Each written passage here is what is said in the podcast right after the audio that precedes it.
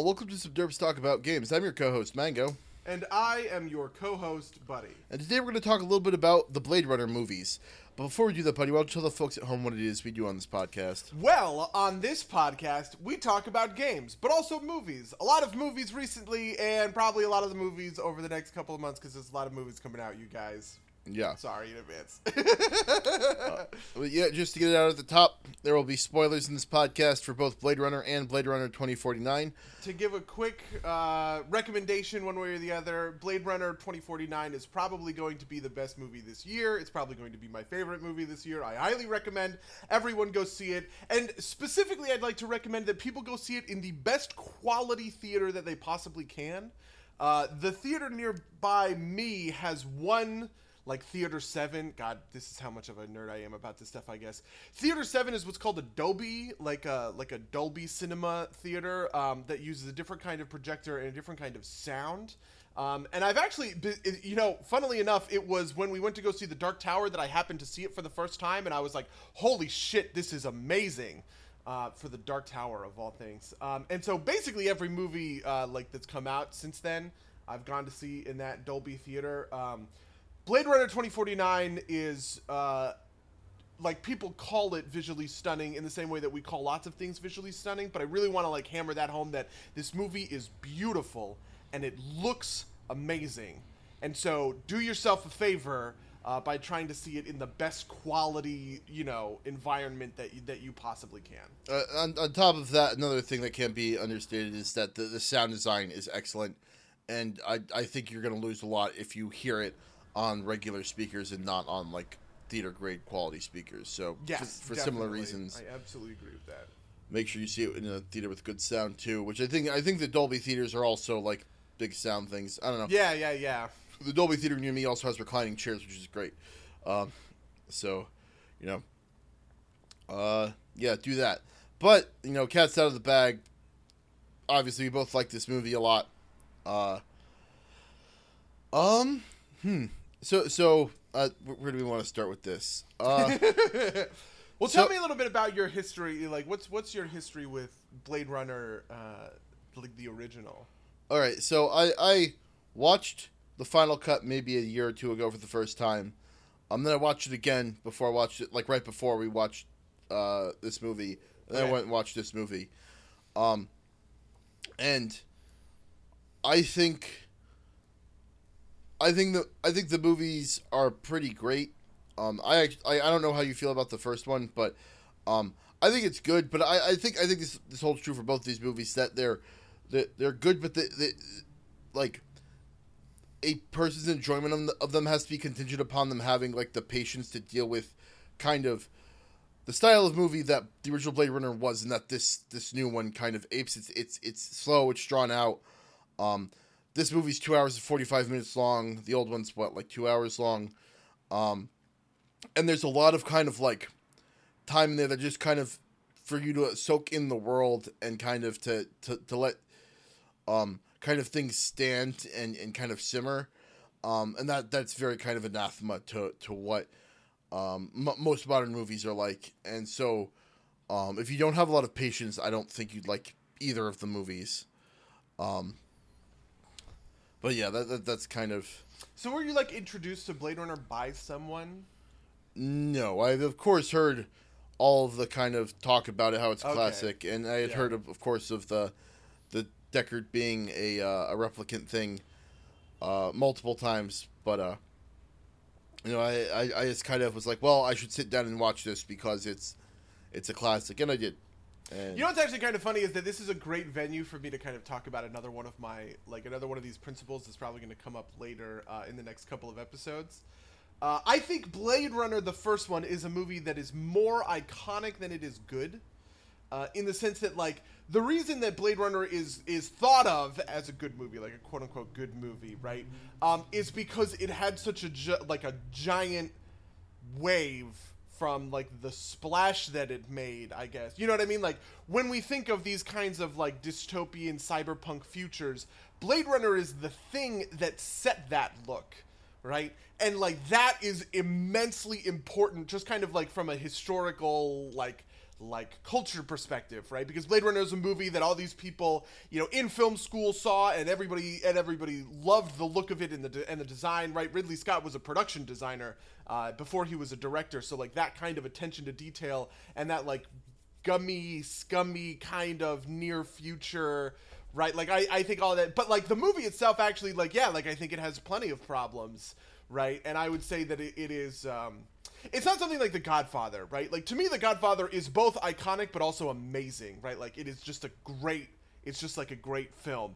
Blade Runner is a is a good movie that is elevated above its station because it was doing something that nobody had ever had ever done before, um, and it kind of gets excused for some of those faults, I think, in a way, just because like it was so novel and unique. But that also means it's a little bit rough around the edges if that makes sense, right? Which is, I think, you know, like the slow pacing, right? Like, is a piece of that. Um, the fact that that Deckard and Rachael um, have just absolutely like no chemistry. The fact that their relationship is really rapey, right? You know, um, those that the, like these are all problems that kind of we all just kind of like collectively say, well, you know what? It doesn't matter because Blade Runner was so fucking important. Um, when Yeah. it comes to how we talk about the movie. I, I I also think that there's like kind of a level of of uh, what's commonly become known as, as the Seinfeld effect, kind of with, with this kind of principle that you're describing. Yeah, definitely. wh- which is you know like the first time you, you, you a, a thing gets done it's it is very good but kind of in hindsight it kind of loses some of that luster because things do it so much better um, i think kind of to, to counter your point with the godfather i don't think anybody's tried to do a, a kind of like uh, uh, I, what, what, would you say like a, a mobster kind of epic i don't know I, I'm, I'm Wait, not, hold on one second. You don't think people have done mobster epics since The Godfather? uh I think there have been plenty. You have you have um, uh, L.A. Confidential is a good one. Uh, you have stuff like Goodfellas, right? Martin Scorsese has like a million of these. okay right? that's that's fair you know, and I think um, uh, uh, and and, and re- really what I'm trying to separate out a little bit is kind of like the way that we talk. Jaws is another great example of this. Uh, I think. Um, like it's just it's a movie that is when you view it when like when you kind of view it with today's quality lenses on i do think jaws still holds up right and i think jaws is just like a really good movie from that time Okay. Uh, but i but i think that there are a lot of movies that kind of are from that time a lot of movies by by the way that are from earlier right like you know i don't think anybody really goes into say metropolis right which is in like a 1928 German expressionist film or whatever and says this movie is just as good as you know fucking I don't know man like Blade Runner 2049 right? You know movie making as a craft has gotten better over the years um, and so it is expected that a lot of these movies that were great at the time right and were really pioneering kind of fall by the wayside as we get better and better about them. Is I guess kind of my perspective on some of this stuff. Sure. But I also think that you know, uh, I also think that the original Blade Runner is um, uh, like I, I, th- there's also kind of a weird like culture around it because of the final cut and because of Ridley Scott and like the question of whether or not Deckard is or is not a replicant. You have, you and I have argued about this before, actually. So, now have you changed your your position? How do you feel about the, the uh, I- Deckard I- being it, a question? It, doesn't matter at all. Like the, the so so the key thing about the key thing about Blade Runner One is that Deckard's story doesn't matter piss for shit. Like that. Th- this is kind of I think part of what what kind of like you can point to as like some of the flaws in in the original Blade Runner is Deckard's story is really kind of like inconsequential and it doesn't really matter. The important part of the story is is the replicant story, is Roy Batty's story. Um, and that is kind of like the thing that kind of I I think is the thing that, that really elevates the movie and kind of like is the best part of the movie. So it doesn't really matter to me if Deckard's a replicant or not. Interesting, man. I was so ready to fight you about this because this is this is kind of like fanboy, like nerd bait in a lot of in a lot of ways. Um, and I used to participate this, right? Like I was pretty heavily in the Deckard as a replicant camp until I kind of, I guess I rewatched it like maybe last year.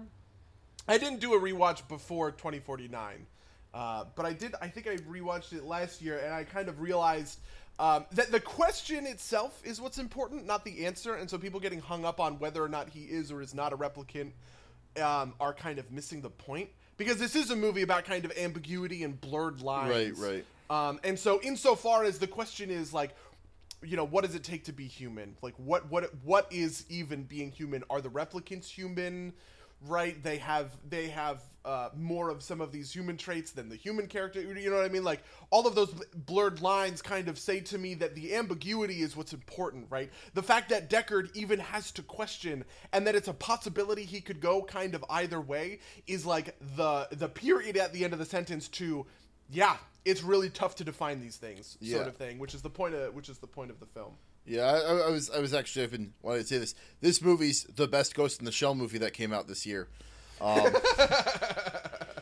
Because because because you know the, the Blade Runner very clearly influenced the Ghost in the Shell, the, the original property, and and you know Yeah. this movie kind of grapples with those same questions, but obviously in a much better way than the Ghost in the Shell movie did. Um, all right, so I, I've got a controversial statement for you. I'll I'll, right, I'll, I'll see what you say. See what you think. I think that nothing in this new movie in 2049 beats Tears in the Rain. I think Blade Runner 2049 is excellent and superb, but I don't think anything gets to the height of, of Tears in the Rain. uh i mean in Or Tears of, in Rain, not in the Rain. so uh in terms of dialogue you know what i mean like or like like an individual moment like that maybe i agree with you i think i so you know like as an overview i think that blade runner 2049 is kind of like blade runner but really really good. You know what i mean? Like i think it's the perfect kind of sequel to this kind of property right? It is both respectful but also expands. You know what i mean? Like it doesn't have that kind of jurassic world uh, Star Wars Episode Seven problem of just like rehashing Yeah. what what's already you know like what we've already seen before kind of thing right like this is a like this is a movie that is following a different plot and a different set of characters in the same world and expands on the that universe um, kind of thing um, and so I think you know and I and I, I also think just kind of like all the other stuff is basically better, right? Like the cinematography is better, the editing is better, the pacing is better, right? Like people talk about it being like two hours and 45 minutes long, but it doesn't feel that long because like the story is compelling and the characters are compelling. Uh, um, it- and I, I'll say it definitely felt that long to me. Not not that I had a problem with it, but it definitely I don't know. I felt the length of the movie. Um, I don't know. I just, I just I don't know, there, there were a couple moments when I thought like kind of some of the shots were drawn out a little too. Like most of it, I didn't mind because I, I thought it was, it was it, it worked and it was great. But like, um, when the uh, when the memory woman is uh, is is is examining uh, uh, uh, Kay's memory, right? In with, with like the weird memory vacuum, whatever the hell that was. Um, it's like a good like twenty seconds of just the camera on Ryan Gosling's face as he sits there, and it's it like that was the only time that it really got like that it really got to me. Like I, I almost started laughing, just kind of like how much like it was just just the camera on Ryan Gosling like sitting there breathing and looking off camera as as presumably the memory woman examined examined the memory. Um, yeah, I don't know what to tell you. I just didn't have that same experience. Like I think that there, you know, I and I and I want to draw a certain distinction because I think that there are movies that are long and that are supposed to feel long in a way. Um, so for the the easy example for this is Apocalypse Now, right? Like Apocalypse Okay. Now is an incredibly long movie, and it feels, you know, like it is plotting and kind of an exhausting experience but that's actually kind of like an aesthetic point and like a choice in a way Right. because like it mirrors right uh, the progression of the main character right like martin sheen's character as he goes deeper and deeper into the jungle right um, and then you have movies that are just like overly long and you're just kind of just like oh my fucking god right you know um, and um, uh, and I and I thought Bla- Blade Runner was not, you know, like was not either of those. I don't know. I, I was I was wrapped. I was I was completely. Uh, I don't know. I didn't have any trouble at all with that kind of stuff. I guess. Uh, that, that's fair. Um, huh. Well, how do we want to? Un- oh, so so the the other big thing I kind of wanted to like point out that I thought was really smart or or was really kind of great was that they they they, they kept the the whether or not Deckard was a replicant open ended still like they didn't I, I I kind of assumed that they were gonna have to answer the question and the fact that they they didn't I think I think is really kind of great and really kind of shows like how much appreciate like like if you wanted to encapsulate in the moment how much appreciation it was it was evident that this guy I, I don't I'm sorry you probably know the director's name. How Denis Villeneuve, he is my favorite director after this movie. Yeah. He directed. I've, I've talked about a couple of other his movies on the cast before. Sicario, right, uh, which was the best film and my favorite film of 2015.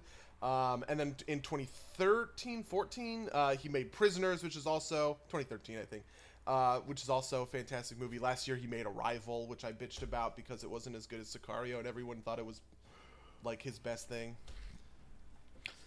But yeah, it, it, it's evident how much he, how much respect he had for the original property. With with like I think I think the fact that he leaves Deckard as like Deckard's replicant status ambiguous, is kind of just like all of that appreciation wrapped up in a moment, which is, um, I thought it was I thought it was pretty great. I, I, I thought like the loving care he gave to this universe was super apparent throughout the whole thing. Yeah, I mean, I do think that it was less definitively answered. I thought it was still kind of answered, um, mostly from the moment. Uh, like, there's a moment where they uh, they pull, uh, like, they, Deckard gets captured, right, and he's talking to fucking, you know, Jared Leto or whatever, and Jared Right. Leto says. You know, don't you think that it was a little bit weird that like you instantly fell in love with this woman, kind of thing? Um, which to me seemed to suggest that he that Jared Leto knew Deckard was a replicant and that like they these were the two the first two replicants that Tyrell ever designed that would be able to um, Well, have it- a have a have a child. Um, he, he counterpoints it. He says like it was almost as if you were designed to fall in love with her, or were you designed at all? Like th- there's there's a Yeah, line which, which directly contradicts. Like like like I was like, oh, so they're making it point, but they, they he they made the choice to put in the line that that directly suggests that maybe that's not the case. Um, Yeah, fair enough. Yeah, I mean, it was definitely very open ended. It was more open ended than I expected. Uh, Ridley Scott produced this movie, uh, and so you know, like at the end of the day, it you know he's the person. Basically, the story of the original Blade Runner is that Ridley Scott is convinced that Deckard is a replicant, and like everybody else Yes. says no. You know, like the writer of the movie says that he's not. Harrison Ford really doesn't doesn't want that to be true, kind of thing. Um, so, uh, but you know, yeah, that's yeah. um, anyway, to answer your question about the Tears in the Rain thing, um, I don't know because like it, when it comes to like cinematography or whatever, like I just think that there are some shots in this movie that are probably as good as that dialogue. Um, I, that, that's that's the weird thing to like. You know what I mean? And I, and I understand how that's kind of comparing apples and oranges, but like, if the point is the best mo- the best moment in Blade Runner the original is better than all of the moments in Blade Runner 2049, that's like kind of too wide a category for me to like properly define. I don't think there was any kind of standout dialogue in the in the same sort of vein as Tears in the Rain, right? Like, I don't think that there's anything kind of as um, eminently quotable, right? Uh, Tears in the Rain really sh- like sums up like the whole movie, right? It's just like all of that movie kind of in one set of lines, Yeah, I guess. Uh, and there's nothing like that when it comes to just like the words on the page. yeah. Uh, huh. Well, what, else is there to dig? it? There's just, I don't know. There's just so much in in this movie. Uh, um. Um. So, uh, the other thing I had about it was, did you catch the kind of like the red herrings and like the plot thread and everything like that? I You know what I mean? Like, I because I because I saw from the you know basically as soon as they were talking about like the child, I was like, holy shit, Ryan Gosling is gonna be the, the child or whatever, right? Um. so um basically i was like why are they like why did they just spend 20 minutes confirming the thing that they suggest like basically they were like he might be the child and he's like oh it might be the child and they spend 20 minutes confirming it like why are they spending 20 minutes confirming this and then in retrospect that should have been the tip off to me that it was going to be that the twist was going to be that he he wasn't the child um and so i didn't hit it but it kind of until it was revealed to me, some of the things about it annoyed me. In, in, in, you understand what I'm saying? Like the choices they I made, the choices they made, where I was assuming that Ryan Gosling was the kid, I thought were poor choices until they hit the reveal that he's not the child. At which point, all of those decisions were retroactively justified. Oh, okay. I yeah, I you know, I was I it took me a while. Uh, I was actually pretty I was like, holy shit, he's the kid, that's great, this is great kind of thing. And I was like really on board with it. Um, but then I realized that they were moving through it too quickly, and I was like, holy shit, wait, this has to be a red herring. You know what I mean? We're only like halfway through of the movie, and if like the big secret is he's is he's the child, there's like kind of quote unquote nothing left to discover, really. Um, and I was like, well, it has to be a red herring, but I was like, wait, how can that? You know what I mean? Like, and then I was trying to figure it out, and I didn't quite get there before the movie explained itself, and then I was just like, holy shit, this movie is amazing. and I was especially, you know, I have to say that the, the thing about the child that, that I think is so great is kind of that uh, it turns Blade Runner 2049 into this like deconstruction of like our standard kind of movie and hero archetypes, which is something that is completely outside of like the Blade Runner universe, right?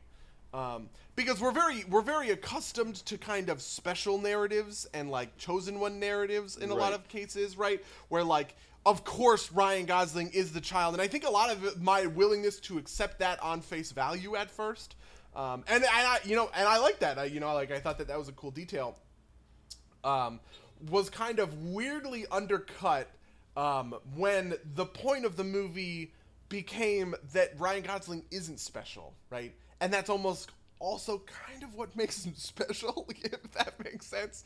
You know what I mean? Like the reason that he is able to change uh, the the course of the world, so to speak, um, by depriving Tyrell of getting uh, of getting Deckard.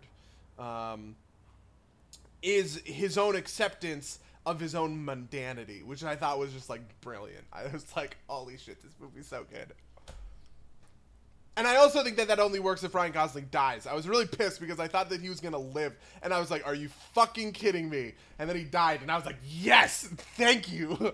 Wait, did, did he definitively die? I thought he just he like lays down and yeah, it's implied, but I thought that was kind of left there so they could like maybe un- rewind that if they wanted to and Uh, not. yeah, I guess that's fair. I mean, it is pretty ambiguous whether or not he died. I think he has to die though, right? Like, the, you know, like there's the point in the movie when like the person says like the most human thing of all is to like to die for something you believe in or whatever. Right, right, right. You know what I mean? Like, if he doesn't die, that doesn't complete, um, and kind of like it it all implodes in on itself. I guess. I don't, I, don't. I, don't- I think the fact that he was basically like willing to die for it is is is kind of is kind of enough. Like I don't like.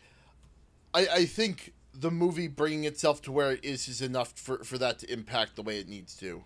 Oh man, I don't know that I think that because what I what I also like about this movie is kind of um, you know, in the kind of story, like in the history book version, in a way, Ryan Gosling's character ultimately isn't super important, if that makes sense. Like in the context of this movie, he is. Um, but I also kind of like that he's he's kind of almost a metaphor um, for like important characters or important people that like change the course of history, but that you never hear about in a lot of ways. Does that make sense?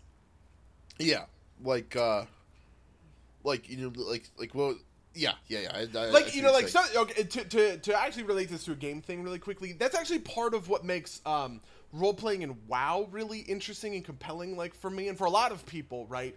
Uh, you know like wow puts you in a position where like you are the person that saves the world especially like in legion and in recent expansions right? Like in warlords of draenor you are the commander of the garrison right? In legion you are you know the battle lord the the, the archmage whatever right? You know like the person Yeah. who is like defying the legion.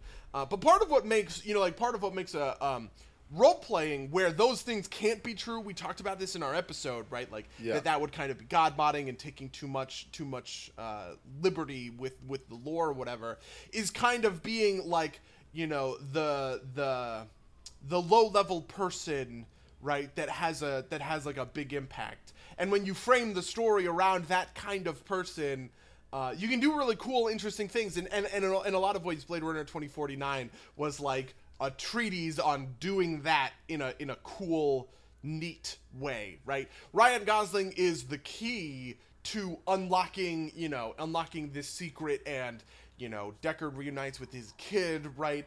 Um, and it's implied that there's kind of a replicant revolution on the horizon now that that kind of has been that like has been fulfilled sort of thing but it's not like a prophecy or like a destiny sort of thing that you get out of you know um you know i don't know what what a prophecy do destiny i mean star wars right uh, well, the prequels are bad at this because Anakin is like the opposite of that. But like Rey, you know what I mean? Like of the cho- this chosen one stuff, right? Or um, or even you know even stuff like uh, the the Spider-Man movie remakes had this, right? The the fucking Teenage Mutant Ninja Turtles movie had this. Seriously, um, you know this kind of stuff. Um, uh, Guardians of the Galaxy also kind of has this, uh, but it is also so- deconstructed there. But like that, you know, like, and so I think that that's that's the the ultimate coolness of Blade Runner 2049 came to me like when I realized that that was a lot of what this movie was getting at and kind of commenting on um, in a way, and it was telling kind of a much grander story through a much more um, like down to earth lens, if that makes sense. Yeah, except I, I don't know. Th- th- There were a couple things that kind of like hit me as almost like fridge moments. Kind of like how much of this like feels like it depends on the fact that Ryan Gosling happens to be the replicant that um, she inserts the memory about the furnace into. Like that that feels I don't know that, that felt like a little bit too too coincidental to me right like that, that, felt kind of like like yeah he's not the one but he is he is also kind of like tied into that e- either either it's like an act of fate or or or it's kind of like unbelievable No, wait, but it's a it's a coincidence. It's right like but it's like an, a coincidence. but it's an unbelievable coincidence why not? What? like the fact like the, the fact of the matter is is that he had to have that particular memory injected into him and happened to be a police officer and happened to hit this particular case in order for this all to fall into place feels kind of unbelievable. Like like that, that feels like uh, uh, too much of a stretch. So, uh, so what I think happens like there are too the many movie- coincidences. So what I think happens is the movie kind of discounts all of this and essentially says that this is, you know what I mean, that this is an unimportant detail. Like yeah, but, it- but, but it- all so, those like, things need to be true in order for the plot to resolve in the way that it does Like he needs to be the replicant that gets this memory that gets assigned to the police force that happens to be assigned to the to to the case, right? right, Like- but it's not like it's anybody's plan that that's the case.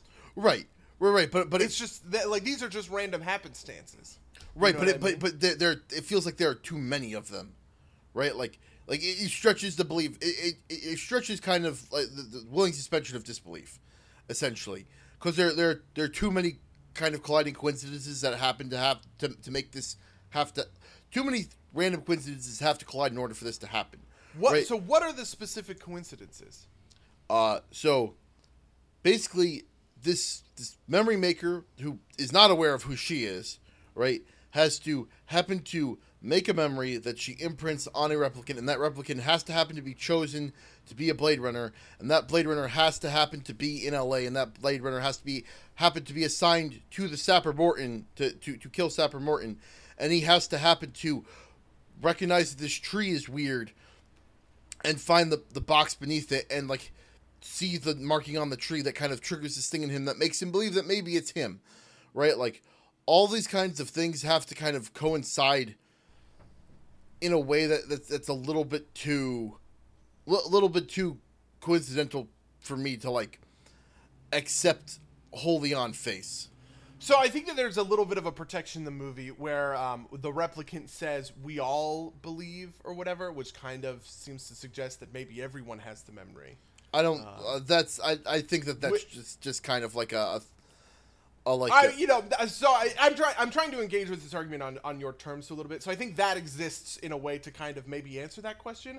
But at the end of the day, I actually don't think that that's a problem because, like, yeah, that's kind of true that all this stuff is coincidental. But like, what bothers me about plots being overly coincidental is when someone's plan is involved, right? You know, like, so for, you know, so for instance, this is a lot of the problem um, that you know. Uh, you can have with a movie like Civil War, Batman vs Superman, where you have Baron Zemo slash Lex Luthor who have these like grand plans sort of thing that are built to come together in such a way, but they also rely on all of these kind of weird coincidences from ju- you know what I mean? Like Yeah. the plans are are are shown to be kind of like uh, uh, well-oiled machines, but really they're just kind of like janky contraptions that could fall apart with any kind of thought applied to this sort of thing, right? This is, you know, we, uh, you know, it's but like not those plans don't exist in this movie. Right. This movie is just a series of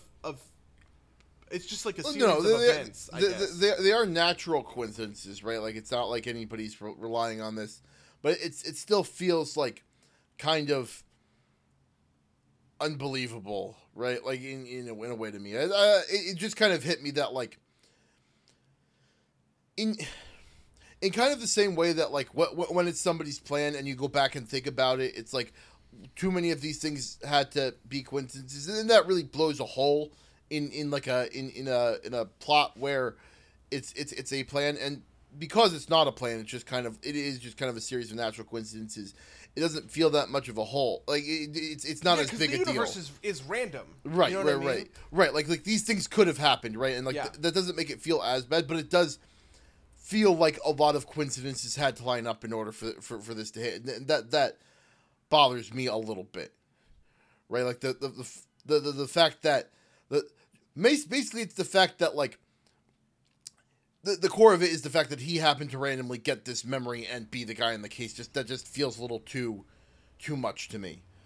Um and i don't think the memory's supposed to be universal. I, I think that's kind of the the, the the the girl's whole point is that she she generates individual memories for replicants so that they, they, they feel like they're real people for the most part outside of their own knowledge that they're replicants um i don't know it, it, bothered me um a little bit not not a lot like I, Yeah, I- okay. I mean, I don't know. Maybe I, that that kind of thing also bothers me. I guess I think when like coincidences kind of like crop up a lot. You know what I mean? If that makes Yeah. sense. Um, but there was a very clear kind of cause and effect line to this stuff that made it okay. I guess as far as I see it, I'm trying to think of a good example of like this sort of storytelling that I could um, that I could break down. Um, but like it, part of it, part of what makes these coincidences, I guess, um, palatable in in a comparative sense, uh, is the idea that like they are all natural extensions of one another and there's a very clear cause and effect chain like really at the end of the day the i guess the big coincidence happens to, is that he happens to have these memories sort of thing and he happens to follow them down kind of this path or whatever um to reach the conclusion that he is the child right and that the Yeah. child isn't somebody else right um but the thing that i think like the like the thing about that that kind of diffuses it is that it, it is a these things are all linked back to really just at the end of the day one coincidence it's a cop who uncovers some evidence that seems to suggest right that he is you know like that he is the child that he's looking for uh, yeah, and I- you know what I mean? And everything is a natural outgrowth of that one thing, which doesn't feel quite as bad as like, you know, introductions of. Uh, man, I don't have a great. I really don't have a great sense of I- what I, I- could compare this to. I I feel like it wouldn't bother me as much if because there's the twist it invites you it invites you to kind of examine that set of coincidences very closely because that's Mm-hmm. kind of the point and that's kind of where it starts to break down for me. Um, again, it's not. We don't need to spend that much more time on this because because it's not a huge deal, right? It's not like Sure.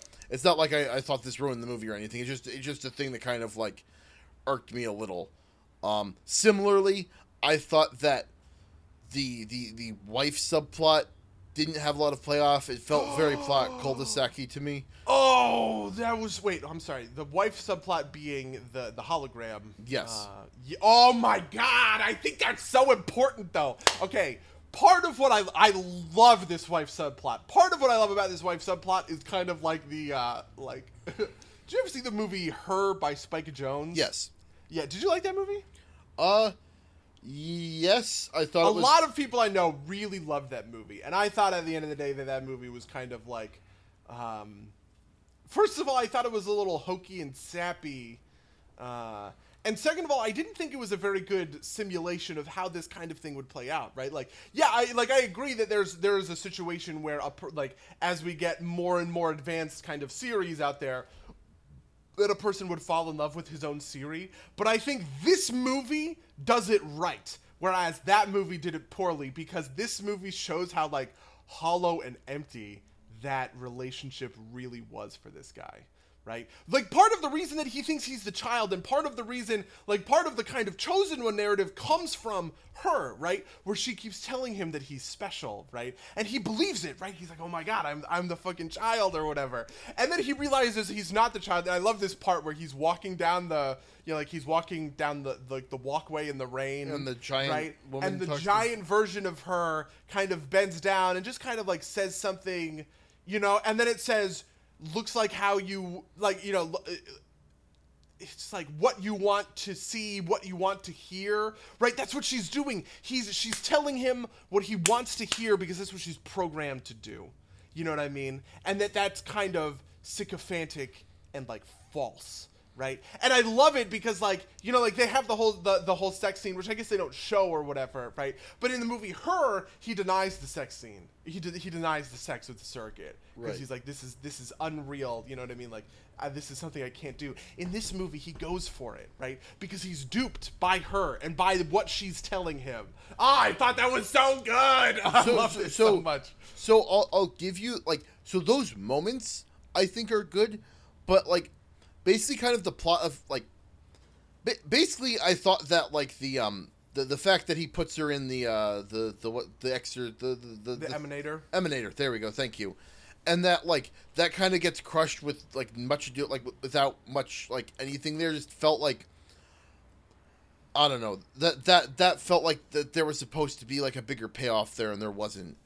Although I, I oh, come on! There was a huge payoff. The huge payoff was about how he's been lied to, about how, like his own delusions, right? If she's there, he's still deluded, but she dies, um, and her death also coincide with his realization that he's not special. uh, You know what I mean? I- I 'Cause don't immediately because she dies immediately afterwards. He gets like picked up and saved by like the replicants, and then informed that he's not special. He's just normal. He's just Uh. one of the. He's just someone. You know what I mean? maybe. I also, by the way, did think that it was a good moment of kind of like pathos. Like I felt that, you know. I think Ryan Gosling did does a, like did a good job selling it. This is mostly just because I think Ryan Gosling is a good actor. Yeah, and yeah. he put in a good performance in this sort of thing. But like, yeah, like, you know, I felt that moment and I felt his loss. Uh, uh, it, you just felt kind of like like I thought it was a good moment in the in like I thought it was a good story kind of to build the world, but it it, it felt kind of very kind of classic Blade Runner to me in that it's kind of like a detail that's there just to be a detail about the world and less about like driving the plot, which just kind of felt I don't know it, it, it felt weird to me. I was it, like she she she dies and I'm kind of like okay, yeah, Well- I, I definitely get that. I don't think that she is there to serve the plot in any way. I Yeah. think she's there for thematic reasons, right? Her whole job is to kind of reinforce and establish this subtext um, that we're talking about. Yeah, I don't know. And it also says some weird things about kind of like, like you know, the the one of the central themes is obviously what what what is it to be human? That that's like like central theme of both movies, and like, it's weird to see here, kind like you know, most of the movie I would argue comes or most most of the kind of the, the plot most most versions of this plot kind of come in on the side of like, you know, being a human like being a flesh and blood human is is not ultimately the most important part of this, right? Like it's it's it's, it's something deeper. Um, whereas she seem, seems to kind of come in to be like the opposite point, like the, the, the counterpoint to that, which just feels weird.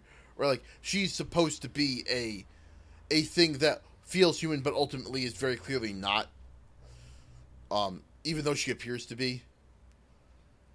Right, like in, in kind of more classical terms, like she fools the Turing test, but isn't really real. As like, a, Uh, whereas like I feel like the replicants are supposed to be like you know like uh, what what makes a man is beyond like kind of like the the the existence of a natural birth or whatever. And- Interesting. So in a way, she's kind of a counterpoint to uh, a lot of like the replicant. Right, like, like whereas like Kay's a replicant that like you know clearly kind of has a soul, right? Like to, to kind of Yeah, put it in yeah. simplistic terms, she's kind of there as like example of a thing Ooh, interesting. that you would I think has think a soul that. but doesn't. I actually really do. Um, I really do agree with you. I think that that makes a lot of sense, and that's like another whole angle to this. Uh, you know that she is kind of there to like show that okay, yeah, but I, your toaster is not a fucking human. Okay, like, yeah, and, and that, that just feels weird tonally considering like what the the main message of like both this and the previous movie were, were kind of supposed to be, right? Like, like Tears in Rain is is basically exactly like you know I'm a four I'm a toaster that lives for four years, but I I have a soul, whereas she's supposed to be like the the opposite of that. Um, I don't know. Yeah. Yeah, yeah, I uh yeah, yeah, I think that um I don't know. I, I actually think that that's kind of like a cool expansion of uh of the kind of the like the themes of the movie, right? To kind of show that there is like that there is a bedrock um, almost to this stuff, right? And that it's not all as kind of um, like there's a certain amount of it that's like hopeful and tragic because you know like you know like one of the cool things about Blade Runner, like one of the things that I like about Blade Runner a lot, and by the way, one of the reasons that like ba- basically the reason that I liked the idea that Deckard was a replicant is because he starts the movie kind of most of the humans in the movie are kind of uh, placid and flaccid and emotionless. Um, but the de- but the replicants are very emotional, right? Right. Um, and over the course of the movie, you watch Deckard go from kind of one to the other, and I always thought that that was a very cool mirror to like your real, your hypothetical realization that he is a replicant, right? Um, and I, you know, I've since kind of walked that back because I think at the end of the day, right, like the ambiguity of things was better and stronger, right? Um, but like, uh, Yeah, I I, think actually, that- I I've think actually heard like I don't I don't agree with this, but I've, I've heard the kind of the opposite viewpoint that like it's better if he's a human because the the replicants are being more human than the human who is Deckard, who's just kind of like sitting there and like going through photos and staring at photos for thirty minutes at a time or whatever. Yeah, I Um, mean, I also think that uh, I I do get that argument. I also think that there's something to be said for kind of like the love story works a little bit better. I think um, if it's kind of like a human uh, like falling in love, quote unquote, with like a with like a replicant. And by the way, I also think that excuses a little bit about like I don't want to talk. You know what I mean? Like to a certain extent, I think this is kind of like going back and viewing a 1980s movie with like 2010's kind of wokeness, right? But it also kind of excuses like the rapiness of them, you know, like like getting together for the first time. If if he is a human, all of a sudden that takes on a certain subtext of like this is the kind of relationships that humans and replicants do have, right? But at the end of the movie, when they are together, kind of like for real, quote unquote. See, I- I- um, that's like that's like a better progression of This- it. I, I, I see your point with it, but I, I always read that scene in the original movie differently. Like, like this was the replicant felt like struggling to express her emotions, and him helping like helping her along with that. Like him, like okay. no, no, it, it's, I it's see what you're getting at. That's okay.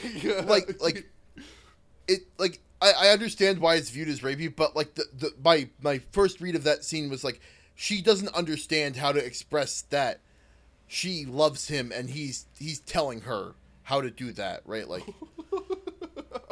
yeah, I, I, okay, sure. That's No, actually like- probably the best defense that I've seen. For like I, and I, thought that, that like that's what I thought the intent of the scene was. sure, sure. Um, but I, I definitely get why why why it's viewed differently now and and the, the problems with it. Yeah, I mean, I don't think you know, and, and I also feel a little bit bad about this because I do think um, that we don't, you know, like we don't have quite as nuanced, say, nuanced is a weird word for this, but we don't quite have like a, as nuanced an understanding of like the idea of consent.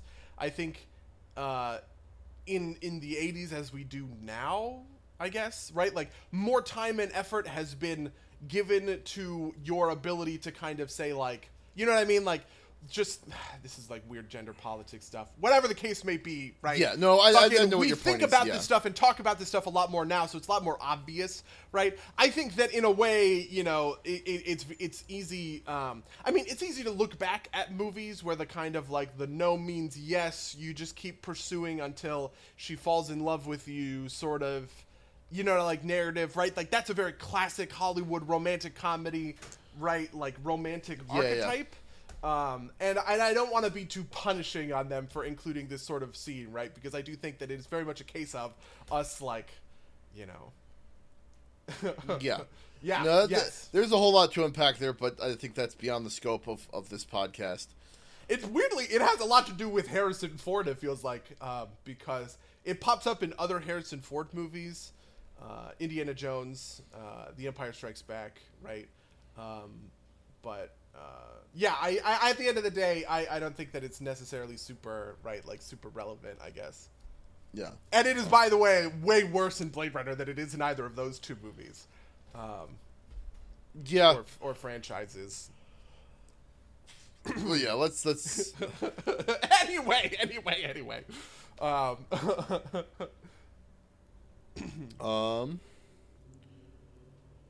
so the movie has underperformed a little bit. Yes. Did you know about this? Have you heard about this? Yeah. So it was projected to make about 40 million, um, and uh, and it ended up with about 32, 32 million. Uh, with better with worldwide numbers, right? Like 88 million, kind of like worldwide sort of thing. Um, and a lot of people are talking about this in a lot of different kind of like terms, right? Uh, for instance, there's an IndieWire article that kind of says, you know, like the Blade Runner 2049 underperforming just means that it's kind of you know, like mirroring the original, which also underperformed but became a huge cult classic, kind of as like film school nerds got their hands on it, sort of thing. Um, and that it is kind of like destined for that same sort of trajectory, right? That folks who are movie buffs, right? Like movie people, they're gonna love this sort of thing, but like the regular old film goer, uh, you know, like, they're just not attracted to this kind of thing. Uh, there's a more kind of Sturm and Drang um, uh, reading of this that says something along the lines of like, Wait. A what?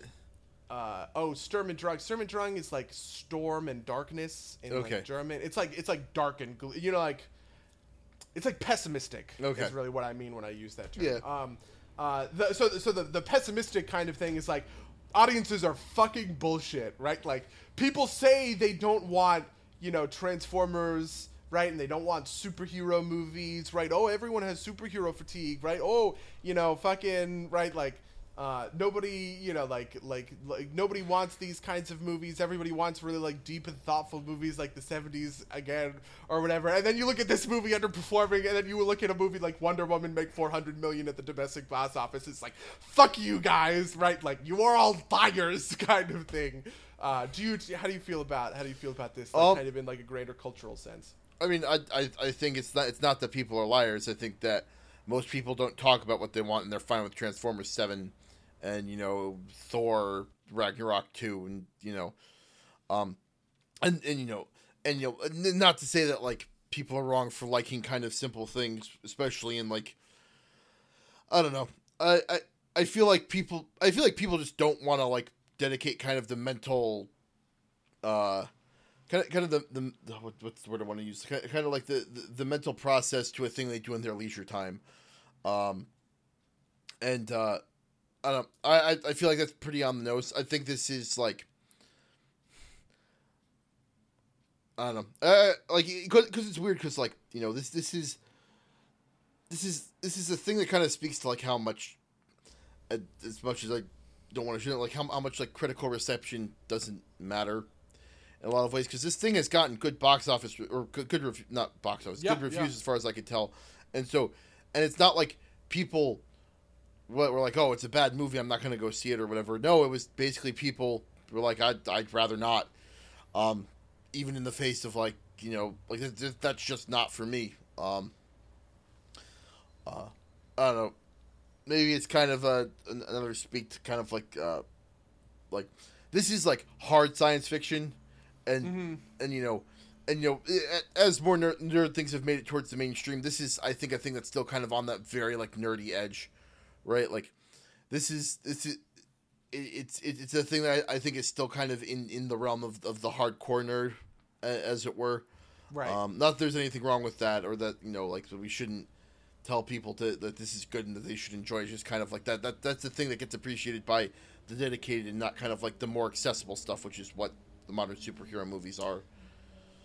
Yeah, I mean, interestingly, I actually think that this is uh, that this box office is pretty good, all things considered, and that a lot of it is kind of like weirdly proportional to how much. Um, in a lot of ways, I think that this is kind of Hollywood being myopic about itself. Just to, for a comparison, um, last year, Arrival, which made a lot of, which which was a, a huge success, right?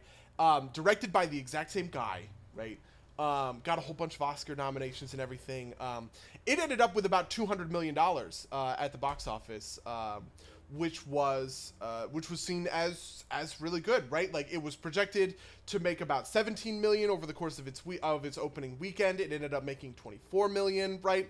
Um, so uh, it didn't finish in first place, right? It finished third uh, behind like Shut In and Almost Christmas, right? You know, like just like random, you, know, ra- random kind of shit movies or kind of whatever.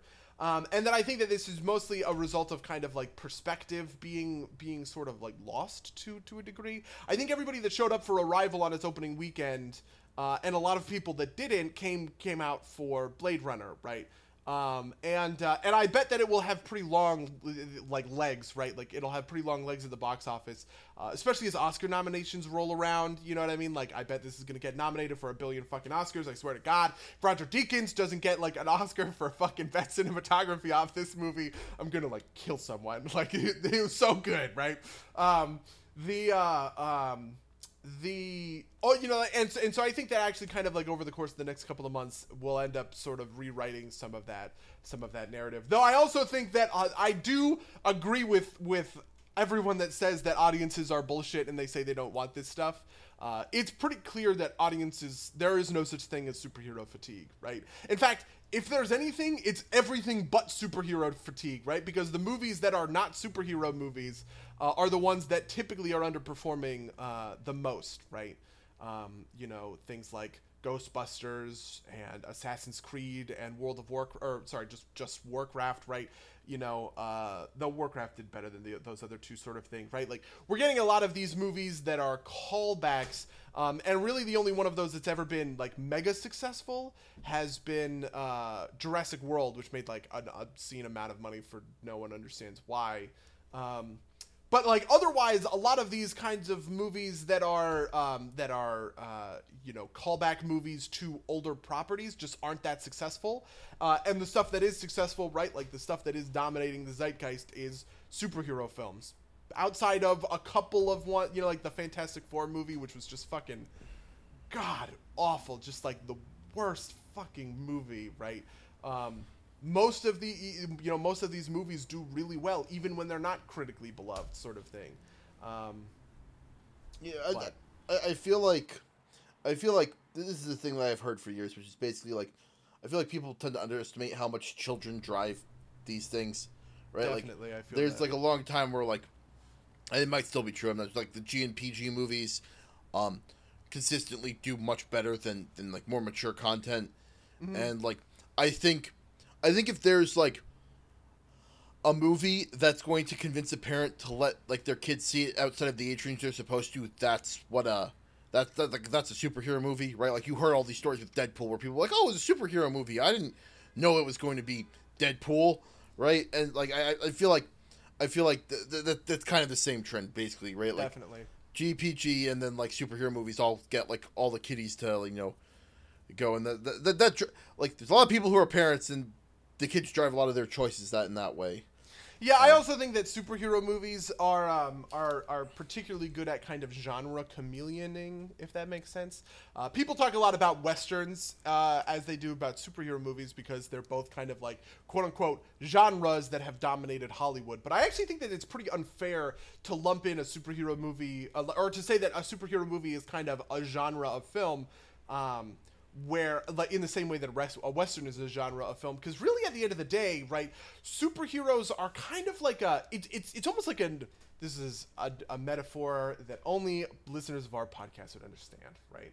Um, superheroes are more of a, a, a like a like a um, uh, like an archetype in starfinder than they are a class right? Which is to say that they're they're kind of like a certain set of stuff right that that can inhabit and wear different genres as necessary, whereas westerns are much less flexible in this kind of um, like in this kind of vein, right? You can have movies like Captain America and Wonder Woman, which are period piece war movies, right? Uh, you can have kind of the um, you know the Thors um, that are built to be you know like Thor and Doctor Strange, right? Which are kind of like riffs on fantasy archetypes Right. in movies, right? You know, Guardians of the Galaxy as like a space opera, right? Uh, Logan as a western. Um, uh, the like I think th- that is the that is like one of the magical things about superheroes that people don't quite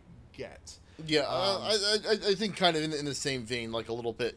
I don't know. I, I feel like less less favorable to it. Maybe is that like when people hear superhero movie, what they hear is superhero action movie, which a lot of which, which I think the vast majority of superhero movies are, and Definitely. but like the and you you can kind of use that kind of goodwill to sell a movie that's like a superhero like a superhero spy movie like like Winter Soldier um and get people to come out to see it um even even though like you know maybe maybe that's not what they're expecting but it's fine because they like they like superheroes and it's a good movie regardless Yeah, I also think that it's something that's ratcheted up over the last couple of uh, uh, over the last couple of years. Um, you know, like so. For instance, I think in the in the early kind of 2000s, you have more sort of kind of straight laced by the book superhero movies, right? Like I love Spider Man 2. I think Spider Man 2 is probably, uh, you know, I mean, it's up there with some of the best comic book movies that have ever been made, and that's a very earnest, you know forthright uh, telling of like a traditional superhero story.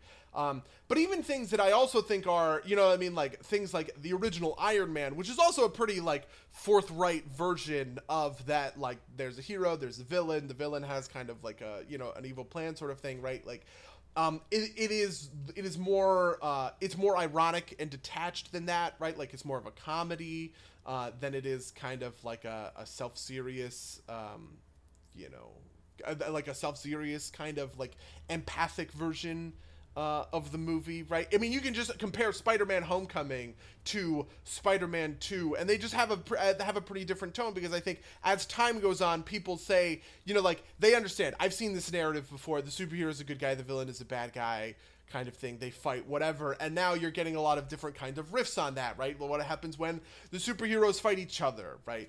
Uh, what happens when you know the superheroes don't have you know like they're are out are out in space doing space stuff right what happens when the the you know the the superheroes are actually villains kind of thing right like all of these sort of riffs are kind of expansions right of that of that core uh, like bedrock of where the genre exploded out from it feels like yeah I, I feel like another part of that is just isn't it a conscious attempt to avoid superhero fatigue um because in, in a lot of ways 'Cause I, I feel like if they had if this expansion hadn't happened there would people would be getting sick of it a lot faster Yeah, I definitely, uh, I definitely think that's true, and I'm glad that people are still kind of keeping up with it. Um, you know, I, I, I always hate it when people are like, "Oh, superhero fatigue is a real thing," because it's just you just look at the numbers, right? It's not. The big movies this summer were superhero movies. The shit movies this summer were not. you know, uh, in terms of who who made numbers and who didn't.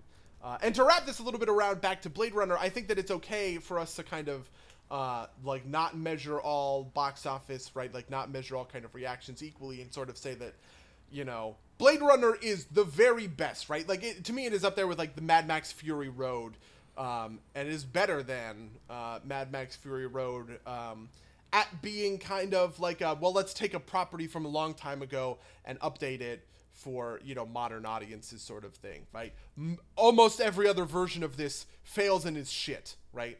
Um, but these are the like like this is this is a movie that belongs in that pantheon as just if you want to know how to make one of these bad boy fucking like we're gonna bring back a, a beloved movie for a sequel like you know decades later kind of thing this is how you do it Yeah, no, ab- absolutely. I, I, it was, I don't know, both respectful of the source material while also being like super kind of, um, awesome in its own right. Um, the visuals were stunning. The audio was fucking.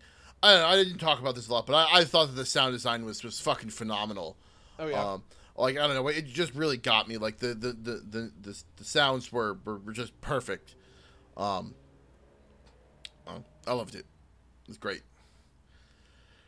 Well i am uh Uh, I'm happy to hear that because I also loved it. Um, the uh, what else? Uh, the last thing I wanted to ask is where does this fall kind of um, in your like of the movies that you've seen this year? Where does this fall? Um. Huh. Well, I'm thinking about the movies I've seen this year. The two that pop to- pop to the top of my mind are Dark Tower and Ghost in the Shell. So definitely better than those. Um, yeah, I mean, you know, I uh, what, what else has come out? Spider Man, Wonder Woman, uh, Guardians of the Galaxy two, uh, John Wick two. Um, uh, was there what was there was a movie that that reminded me of John Wick 2 that I that I liked. Um so I liked John Wick 2 a lot, but for very different reasons. Um I feel like it, it, it'd be a weird thing to to to say like to, to, to say that John Wick 2 is I liked it better than this movie. I liked it for different reasons, but like of kind of like the traditional movie, you know, like the you know what I think makes like for like a a great movie. I think this is definitely. Yeah, I'm just wondering, like, Definitely like at the end of the year, is this Baby Driver's another good one? Uh, like, is Oof, this is yeah. this a contender for your favorite movie of the year, or is it you know kind of below? Um, is definitely a contender. Um, is definitely a contender. It's the type of thing where like if pressed, I'd be like, you know, maybe I like John Wick a little better, but that's just because I, I love that kind of bullshit. Or maybe I like Baby Driver a little better, but that's just because like Yeah, no, the I- synchronized I- music thing really like Yeah. kind of like like r- runs my engine. But yeah, as far as I'm concerned, there's a big difference between the kind of um, uh, like there's always a difference between what the best movie of the year is and what my favorite movie of the Mm. year is, right? Moonlight was the best movie from last year, but my favorite movie was Batman vs Superman. Uh, and that's Of just because it it, played to my, you know what I mean? Like this, this is about your tastes, right? I'm just, Yeah. I'm just interested. Yeah, I just thi- interested. So so this comes cause, so this hits a lot of the right buttons for me, right? Obviously the cyberpunk stuff, and like like I said, the sound design was great, and that's that's another kind of one of my ticks. This goes along with kind of like my, my love of like the synchronized music stuff. Uh, I just really like the way that sound interacts with, with stuff like this, and um, so it, it it's definitely in the running. If it is or not, we'll have, we'll have to see. Um, you know, there's stiff competition still to come. Yeah, definitely. I feel so bad because I was so ready for it to be Justice League, and then I saw this movie and I was like, "Wow, Justice League! I don't know that you can really beat this." Okay. Yeah, I, Like- I am, I am, confident that this that Justice League will be this year's Batman v Superman for you. I, you know, I, I am confident. You know, it's funny. It's funny. Well, I actually, this is a good transition. Okay, so our weeks, right? Two big trailers dropped uh, over the weekend. Uh, the big, big one being the first like real, actual trailer for Star Wars: The Last Jedi, uh, and the other one being the third trailer for uh, for Justice League. Um, and it's funny to see those two back back to back because uh, I think the Justice League trailer is much worse uh, than the Star. I mean, did you see Max Sanders had a whole thing about this last night? Uh, no, I, I might have seen the Justice League one because it was on. It, I think it played in front of Blade Runner. Oh yeah. But, but I actually haven't seen the Star Wars trailer yet. Yeah, I mean, you know, uh, I you know I like the Justice League one uh, a lot in the sense that you know, just like the big thing about Justice League's trailers, um, which I'm which I respond to really well, is that it's all about stakes, right? Um, like the trailers for like Avengers were very much kind of about uh, you know how cool is it that Iron Man and Thor and whatever kind of get to team up or whatever. Uh, but the trailers for Justice League are all about like this is something that none of us can handle by ourselves, right? We have to, uh, you know, we have to get together because only the group of us are going to be able to, you know, defeat this guy, which is all about stakes, right? It's all about saying, you know, you're, you you can't do this alone, sort of thing. Um, and and I respond to that, but I also think that it's like weirdly kind of uh, muddied, I guess. I don't know, man. Just these trailers are just not very good. And then you have like the Star Wars: The Last Jedi trailer, which I think is a phenomenal trailer because it talks about a lot of different things, right? You know, Finn is confronting his roots. Um, and you know, Rey, like Luke is scared of Rey's, uh, um, Luke is scared of Rey's power, kind of thing. Like all of that stuff, I think is just really neat. Um, I don't know. Eh, not like I said, I haven't seen it, so I can't really speak to it.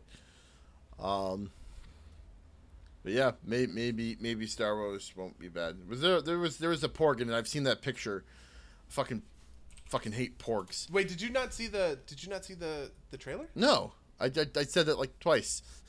Oh, what? Yeah. Why not though? I, I don't I You, you just don't want to be like ruined for it. I I just don't watch a lot of trailers. Basically, like they- Interesting. Yeah, um, I don't know. I'll watch it if it's in front of a movie I see. Like I'm sure it'll be in front of like Thor, and I'll end up seeing it. But it's not like Yeah, yeah. I just don't ca- care enough about like any movie really to like seek out trailers. Um, only if it the only time I'll watch a movie is if it's something that I like. I have no idea what it what it is. If it's like you know, someone's like, I see this new trailer for like, you know, Horizon Dump or something, which is like, like you know something I've never heard of. Like oh. No, let me see if I'd be interested in that. But like something like Thor, something like Star Wars, I know I'm probably going to see it anyway, and all trailers do is ruin the movie for you, um, by revealing to you that there are porgs in the movie. Man, I just really wanted to. Uh, man, I want to talk about this trailer, but fuck, I guess I can't. Uh, yeah. Uh, fuck, man. Jeez. Okay. I will say that the trailer, uh, like the trailer, does look cool, um, and and teases stuff that makes me think the Last Jedi will not be garbage bullshit. Um, so that's nice. Uh, I, I- one can hope. One can hope, and maybe I'll be surprised. And if I'm surprised, that'll be good. Um, because I like, I like things. I like Star Wars not being bad, no matter what what it sounds like. That's funny. Uh, okay, yeah. So what else? Have, what else have you been up to? Um, I played a bunch of Cuphead. Um, uh, uh, which is I didn't play a ton, a ton of it. Um, but like, if you really like like super hard boss rush type platformer games, I really don't. I really don't like boss rush type platformer games, you guys. all right. Well, you won't like it, but if you Yeah. like it, it, it's it's great. It's also, it is you know talk about beautiful things like it. The the art style is phenomenal. It looks just kind of like like a uh, like a what is it like a 50s cartoon or whatever. It looks looks like it's straight out of Looney Tunes. It's beautifully animated. Um, it's it's definitely a, a thing worth checking out if you're into those types of games. If you're not, obviously don't. But you know, it's it's it's it's phenomenal. I dipped my toes into Warhammer 2. Play a little bit of those lizard men, getting back into it, but I don't really have a ton to say about it just because I haven't, uh, you know, I haven't really dug into the meat of it yet. Um, oh, some I finished Star Trek Deep Space Nine. Um, oh shit! Really? uh, oh yeah, you told me about this. yeah, I don't think I've talked about it on here though, and um, you know, I've never been, I was never a huge Star Trek fan until my my roommate Charles got me into it, and Deep Space Nine is great.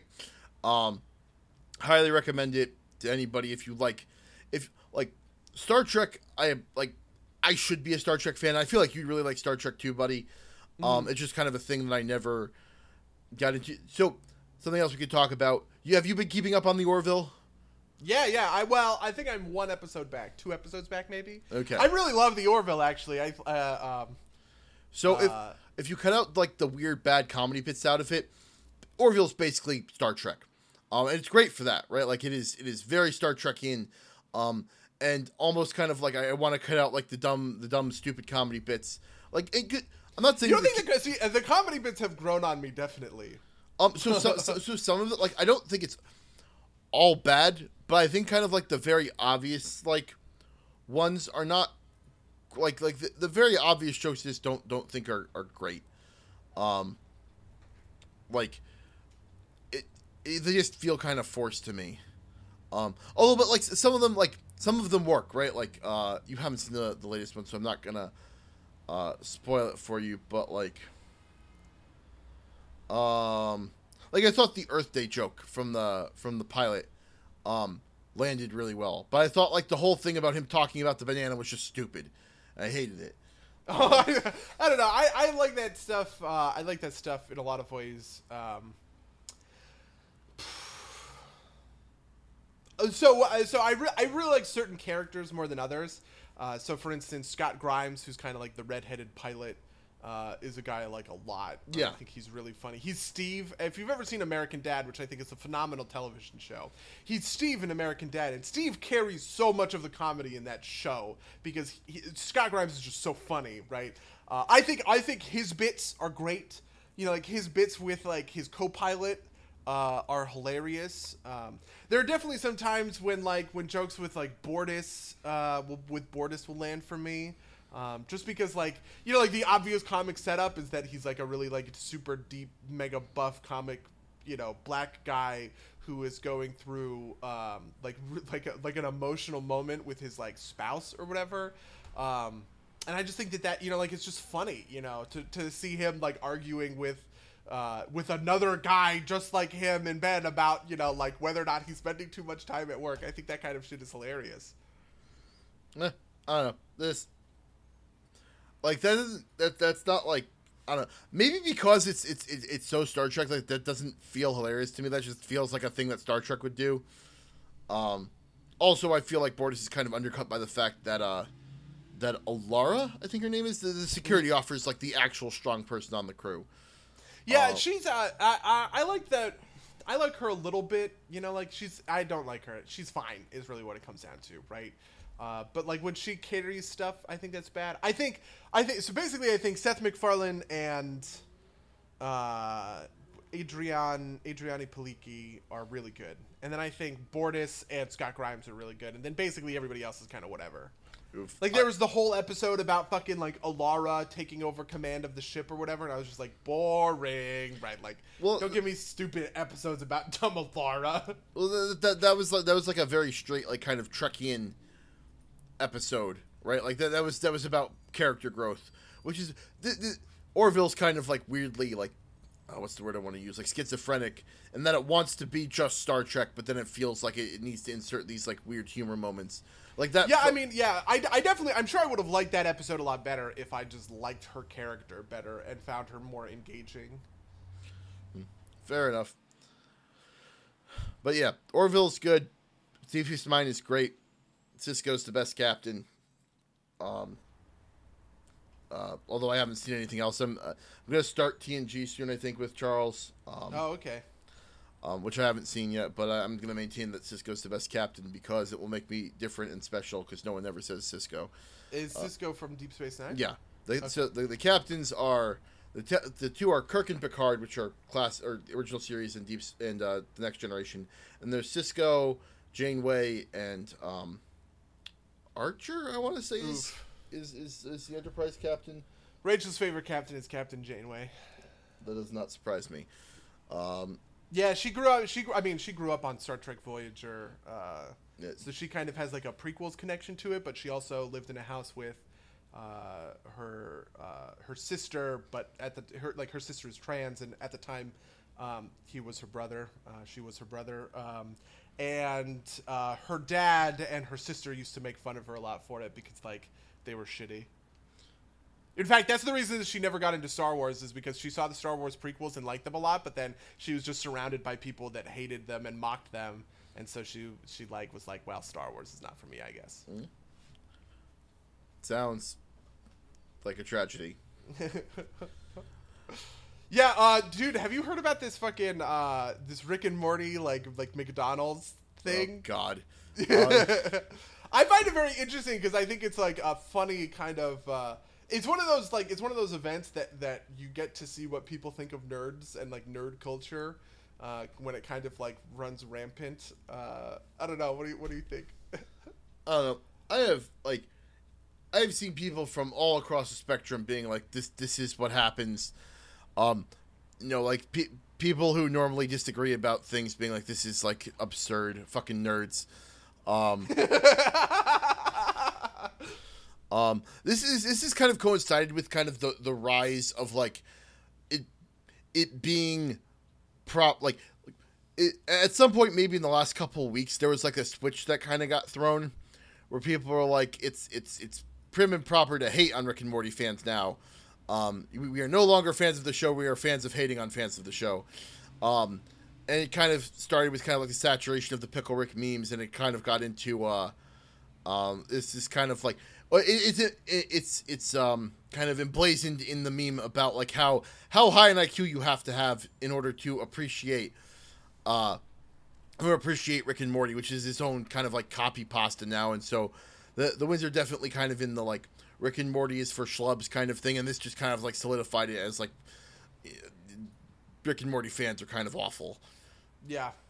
I Um, do think that people have been. Uh, I do think that people have been talking a lot about Rick and Morty fans being, uh, being Garbo. Um, Which, by the way, I kind of do think that they are. Like I, you know, like to a certain extent, I, you know, that that copy pasta, uh, like, like I think that copy pasta gets at the heart of the Rick and Morty fandom, um, in a certain, in like in a certain sense, and I think that there are fans who are like that. yeah. Uh, I also think that like there's also a copy pasta that's like you know all these fans of Rick and Morty think they're a Rick when really they're a Jerry, right? Uh, and versions of that meme that are that are funny and very telling. Uh, like for instance, somebody like somebody tweeted out with the fucking with the Szechuan sauce. Um, like every single person who who went to the Szechuan sauce is is a Jerry. There are no Ricks that stand at that line, right? So I Um, feel like that statement itself is like, is like a level. Like it's kind of like uh the same thing, right? Like it was like, oh, you're such a Jerry. It's like the same type of awful person that like you know what? That's true. That's really funny. That's definitely true. Yeah, there's another guy who's like, who's like, I bet they're, they're, you know, one day somebody should make a Facebook quiz that's like, um, yeah, that, that it's a Facebook quiz that you take to see whether or not you're a Rick or a Jerry. But there's no way that you can ever be a Rick because only a Jerry would take a Facebook quiz to see if he's a Rick.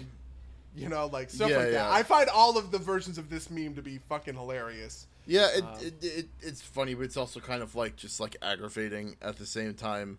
Like, Do you because do you, why is why is it aggravating? Do you feel like you're part of the Rick and Morty fandom and you don't like being you know kind of like labeled in Well, this way like, in a sense? I it's it, it's it's not kind of th- I'm not part of the fandom, but it's, it's the same thing with kind of like uh, you saw this happen with Steven Universe too. It's like I enjoy the property, Oof. but like th- there comes a point when it's like like when someone asks if you like it that there's a whole set of associations that go along with it right like Fair um, enough. like kind of in the same kind of vein as like there are people I know and trust who have watched the new My Little Pony and say it is very well written and probably kind of de- like deserves your time if you're interested in that. But then that kind of gets all swallowed by the bronies. Um and I, I feel like it's just kind of like another one this is becoming another one of those things in that same kind of line, right? Like it- you can't be a fan of this anymore because it's the it's the domain of terrible people now. Um, and not that that will keep me from watching and enjoying the show. It just kind of like builds in a set of prejudices into any conversation you have about it anymore. Yeah, I, I get that. I very much get that with like Rick and or I'm sorry with uh, Steven Universe as well. There because it's one of those things where like I feel like I'm part of a fandom for certain movies. You know, like for instance, I feel like I'm part of. Um, you know the fandom for Avatar, right? Like I feel like I'm part of the fandom for Star Wars, right? Right. You know, like there- the, these are things that I have an easy time kind of like accepting that I am part of like this fandom. But then you have stuff like Rick and Morty, which is a property like I like, you know, and everything like that. But I'm just, I I don't feel like I'm part of the Rick and Morty fandom. Like the Rick and Morty subreddit is like an alien place to me. Um, the uh and you know and same thing with steven universe i mean the same thing with like the dc movies to a certain extent right like i feel like the dc movies fandom is just like whiny piss babies talking about how bad marvel movies are it's like i don't get fu- fu- like you know what i mean like the, I, I like I there are definitely fandoms that uh, you know fandoms for properties I like that I that I actively try and disassociate from. Yeah. Yep, that's fair. That's what Rick and Morty's becoming. Hooray! Great. Everything's terrible. Nothing. No, we're not allowed to have nice any nice things anymore. I'm gonna go uh, watch. Uh, uh, I don't know. I'm I'm getting into Neo Yokio, which is Oh man, I've heard about Neo Yokio. I might watch it. It is. I'm one way or the other. I haven't, or I'm sorry, I haven't decided one way or the other. I, I don't. So it is like the perfect like absurd love letter is uh to like 80s anime stuff. It is so good, but in like the most kind of like absurdist, ironic millennial way possible. Um, and I, I don't know, like I understand why this is so polarizing to people. Some people are like this is garbage trash. Like why are you watching this? But it's like, I just, I, I, I can't help but love it. I can't help but love like what it is and how absurd it is and how and how it like plays against like what you expect. Like, like there's a moment, and I think it's the second episode. One of the characters like is It's called Sailor Pellegrino, and then they're like in this this this suit store that they managed to get themselves into a, a bunch, and two of the characters are like, "Yeah, we're getting tuxedo masks," and I'm like, "This is just so perfect." I don't understand like how like how like people just like it, it just works so well, so well for me. Even uh, I I love it. I highly recommend it to everybody who like loves absurdist humor and like has a special place in their heart for like 80s anime. I like the type of anime you watch when you were a kid on Cartoon Network. Um, and uh, there are definitely some some uh, references to more modern stuff, but like it, the target's definitely kind of like people who watched anime when they were kids, but like aren't like into modern anime and like are like and would but would like look fondly back on the memories of like Dragon Ball and Sailor Moon and the Transformers cartoons. Um, and like like I don't know, it's it, it, it's it's it's something special. It's something special. Um, you should watch it. That way we can talk about how much we love Toblerones.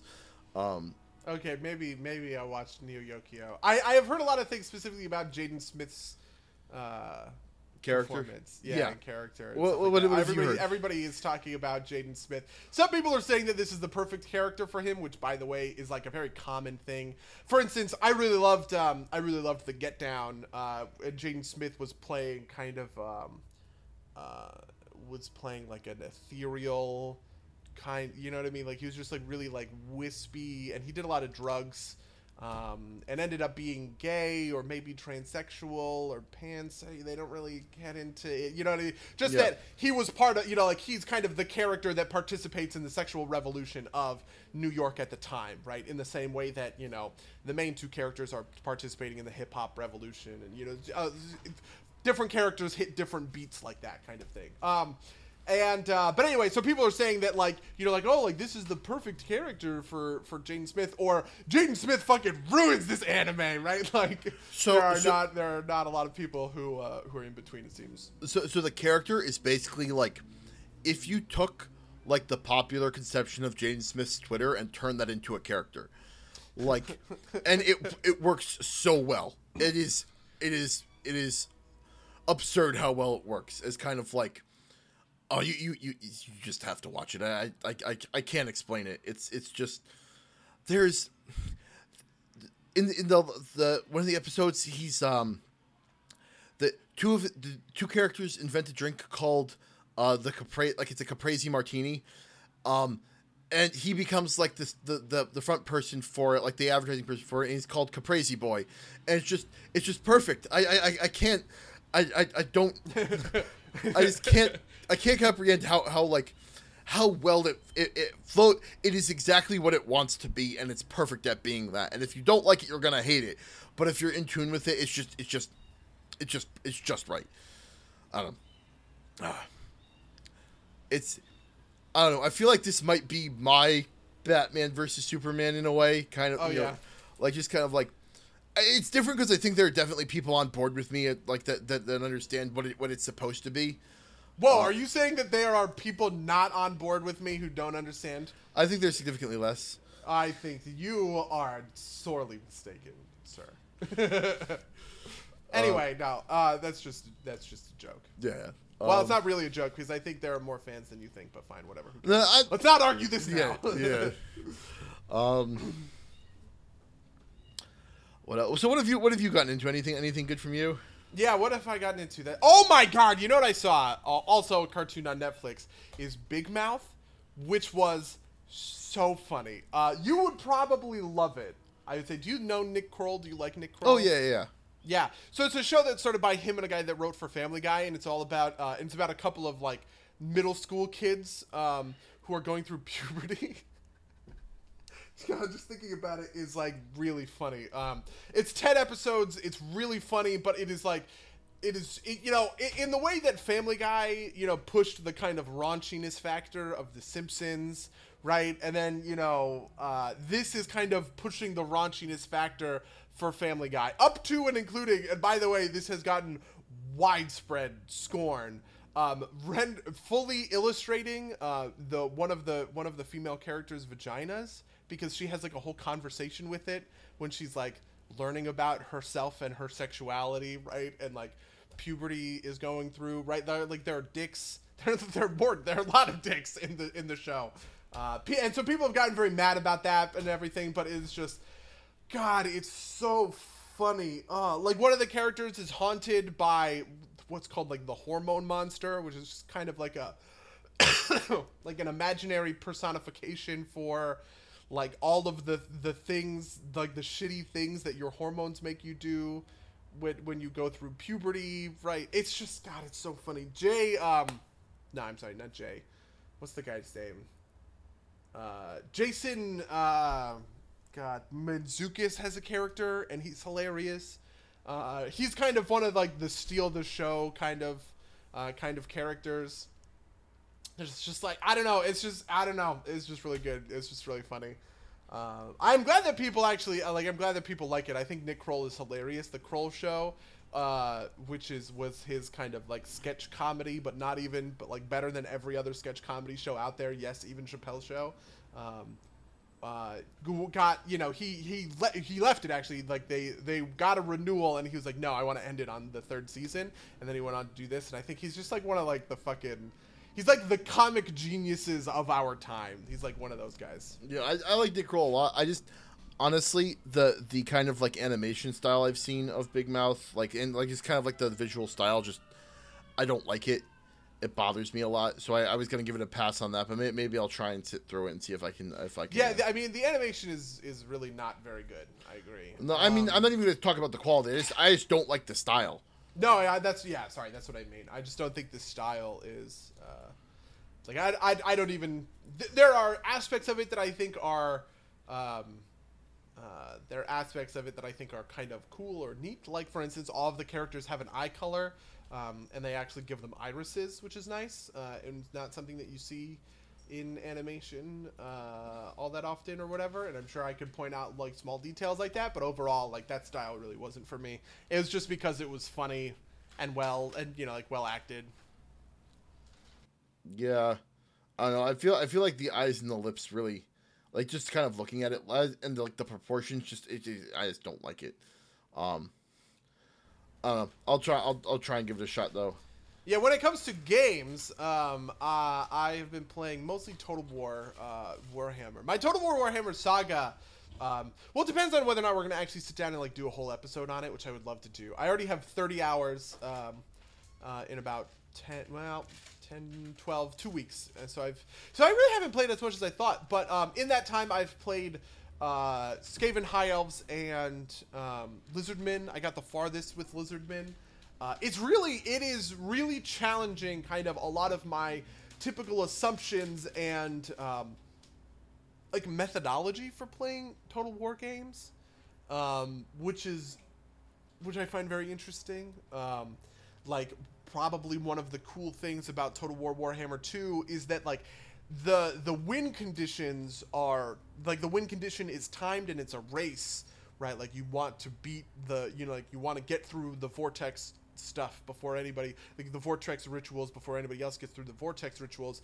So you have to be much more aggressive um, and you don't have time to wait on things like you know even things like sieges you know what i mean you just don't have time for that shit um, in total war warhammer 2 you just you have to you have to go it feels like um, and you have to you have to like go to war proactively expand proactively right like i basically got destroyed in my skaven campaign because i was playing skaven uh, both like tactically on the battlefield like i play other races um, and uh, uh, strategically on the campaign map.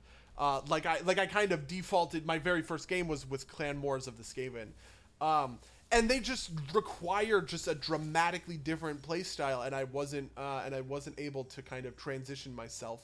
Um, I wasn't able to transition myself in time, and that's always been true of Total War. Like my favorite thing about Total War Warhammer actually is that because they embrace the magical elements and the kind of fantasy nature of the warfare, they were able to kind of get away from a lot of the aspects of um, what I felt like happened in Total War uh, like the historical Total Wars, right, which are kind of handcuffed a little bit, and you can't get more. Uh, uh, you can't encourage as different play styles with the different Right. factions because you also kind of have to be historically accurate to a certain extent. Um, what what they have what they have done is they have created uh, you know, like four new races that dr- that ask you to play them differently, right? When you play the Empire, when you play dwarves, or when you play greenskins, those are all asking you to play in different ways, right? Um, and Warhammer has always asked you to play in those kinds of different ways. And I, I, I, I kind of thought that maybe War, Warhammer 2, you know, you might have the Dark Elves who play a lot like Vamp Counts, and you might have the High Elves who play a lot like Empire sort of thing. But no, all four of the races play just in radically different ways, um, which I think is neat. I think that's really neat, and I think that's really cool and special, and I love this game, and it's really good. Yeah, awesome. I'm I'm looking forward to putting some more time into it. Yeah, maybe maybe we will actually do our like long, you know, long-awaited co-op uh, co-op Yeah. game. I think we should do that whenever they release the the the the, the big map, the full map. Um, do you know when that's coming? Uh, no, I am God. I want it so bad. It's it, it, it has a name now. It is called the Mortal Empires. Um, um, and uh, they they have talked about a little bit. It will be the first piece of free LC to come out, um, which is you know good. It- the first piece of any DLC to come out, which is which is good. So I imagine that'll be in like two months or so. Like if if it comes out around Christmas, I wouldn't be surprised. Uh, that's kind of in line. With Yeah, makes sense. other you know with other things. Uh, they have talked publicly. Um, uh, they've talked publicly about it being more challenging to incorporate the you know like the two maps can't be stitched together. Um, because of certain like they, they they've just talked about it that like you know even though this was the goal for the entire time it was much more difficult than they initially thought which is the reason that it, it wasn't released with the game Right. uh, right up front sort of thing um, and they've also talked about doing a lot of um, kind of balance and changes and updates uh, to the old world empires, right? Like they're going to be incorporating a lot of new stuff that they do in Warhammer to the old stuff uh, that they did in Warhammer One. I think the easiest way that you could kind of get to this is like the agents are are, are much more kind of like streamlined and efficient. Um, in terms of how they display their effectiveness and what they do in Total War Warhammer 2 compared to Total War Warhammer 1. Um, and uh, and I expect that that will uh, that that will carry over to the old um, that will carry over to the old empires, right?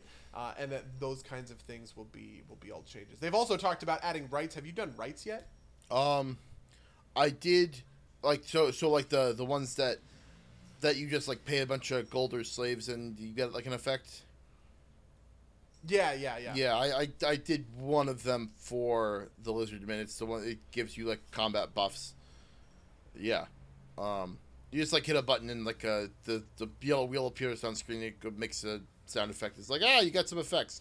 Yeah, like they've talked about uh, whether or not, um, right? You know, like they were talking about going back and adding rites to all of the old world empires, um, and uh, but they were also talking about maybe rites are something that should only be in the Eye of the Vortex campaign. You know, like all that stuff is is kind of like up in the air. Yeah, but yeah. I'm super into it. I'm super down. Everybody should buy it. It's super good.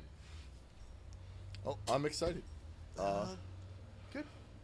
uh, do we have anything else that we want to talk about?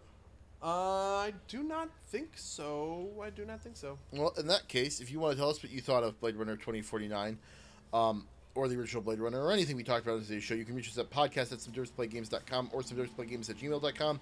You can uh, uh, find us on Twitter. You can follow us at twitch.tv slash subdersplaygames. You can uh, like, rate, and subscribe us on all sorts of different uh, sites. All the links are going to be in the description. Leave comments. We love them. Send us emails. We love it. Um, I think that's it. But did you have anything else that you wanted to promote? I had nothing else that I was looking to promote. In that case, until next time, dear listeners. Until next time, loyal listeners.